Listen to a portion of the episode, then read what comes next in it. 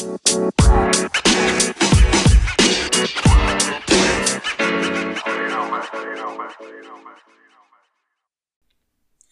podcasters. Thank you so much for tuning in to Relationship Shenanigans today, to our very first episode. Now, our episode topic today is When do you leave a toxic relationship? Now, there are so many different answers to this question, or rather, levels to this answer. But before we get into today's episode, I want to give a quick overview to this season.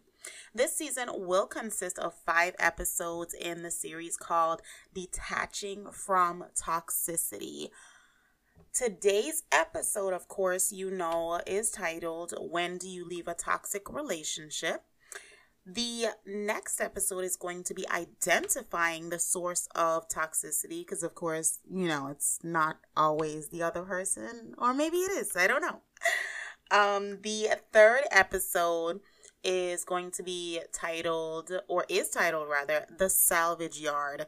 Yep, you heard it right. The salvage yard. So, deciding what to keep, what to let go of, and what experiences do you need to take an inventory of. Talk, uh, number four is going to be toxic family ties. Of course, no one wants to talk about the family ties, or do we? I don't know. Progressing Beyond is going to be the title to episode five. So I hope that you guys definitely will tune in to each episode in this season. And I definitely look forward to hearing from you on any of our social media platforms. IG and Facebook are both the same address at Relationship Shenanigans. And on Twitter, we are RE Shenanigans. So that's RE, the two first letters of relationship and shenanigans. So RE shenanigans. You may also hit me up by email relationship shenanigans at gmail.com.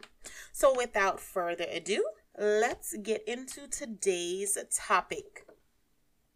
So the answer to this question should be simple, right? You leave when you realize it's toxic. I mean, that's generally the consensus here.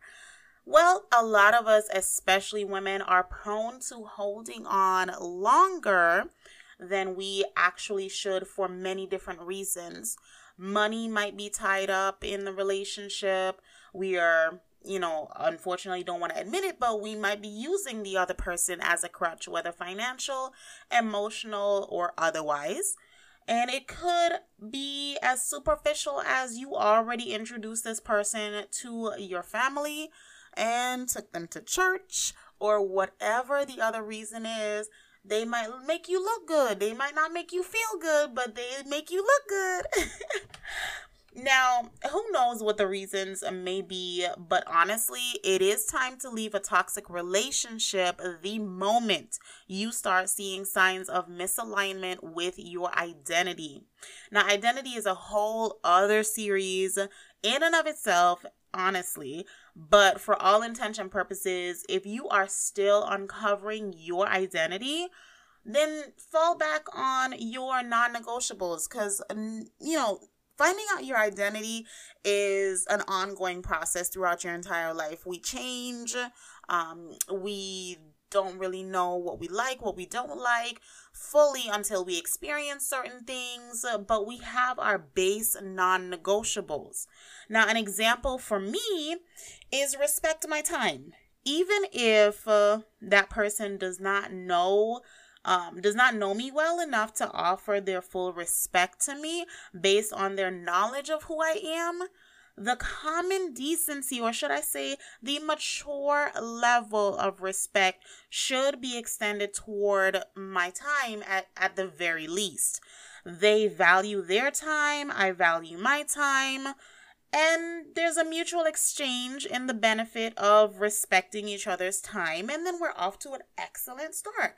Whether it be a friendship, a relationship, business relationship, basically any type of relationship. Now, because the um because that is one of my non negotiables. Once it is violated, I see that person for who they are. And what I will not do is help them to disrespect me by entertaining them in any on any serious level, if at all. So here's my here's my I guess I want to say the the opportunity that I, I will give is for that person to go ahead and have a second chance based on the fact that maybe it really truly was a situation where they got off late from work, traffic, or whatever the case may be. However, I still require you to, well, not require. That sounds so demanding. Let me back up. I apologize. So, so it is probably the the the ideal thing for that person to go ahead and send a text. It's right there at your fingertips. Um, call. You know, if you're gonna be late or whatever the case may be. However, if they do get there and they do apologize, um, and say, listen, you know, I apologize for being late, whatnot.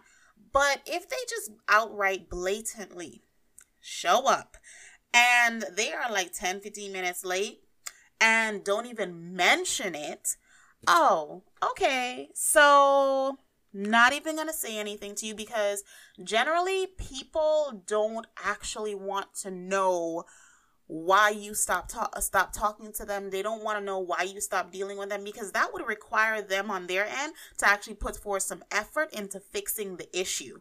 So that's another little nugget when dealing with a mature individual that would match you on your level. So, and again, not just talking about uh, intimate relationships or whatnot, I'm talking about any kind of relationship. So, if they're not mature enough to respect your time, something as basic as respecting your time, then we don't need to be in the same space. Like, that's just not a thing. Now, another way to know when it's time to leave is when there is a shift in your energy toward a negative capacity after dealing with that person.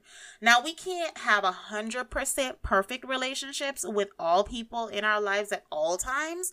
Let's be real, it's the human in us.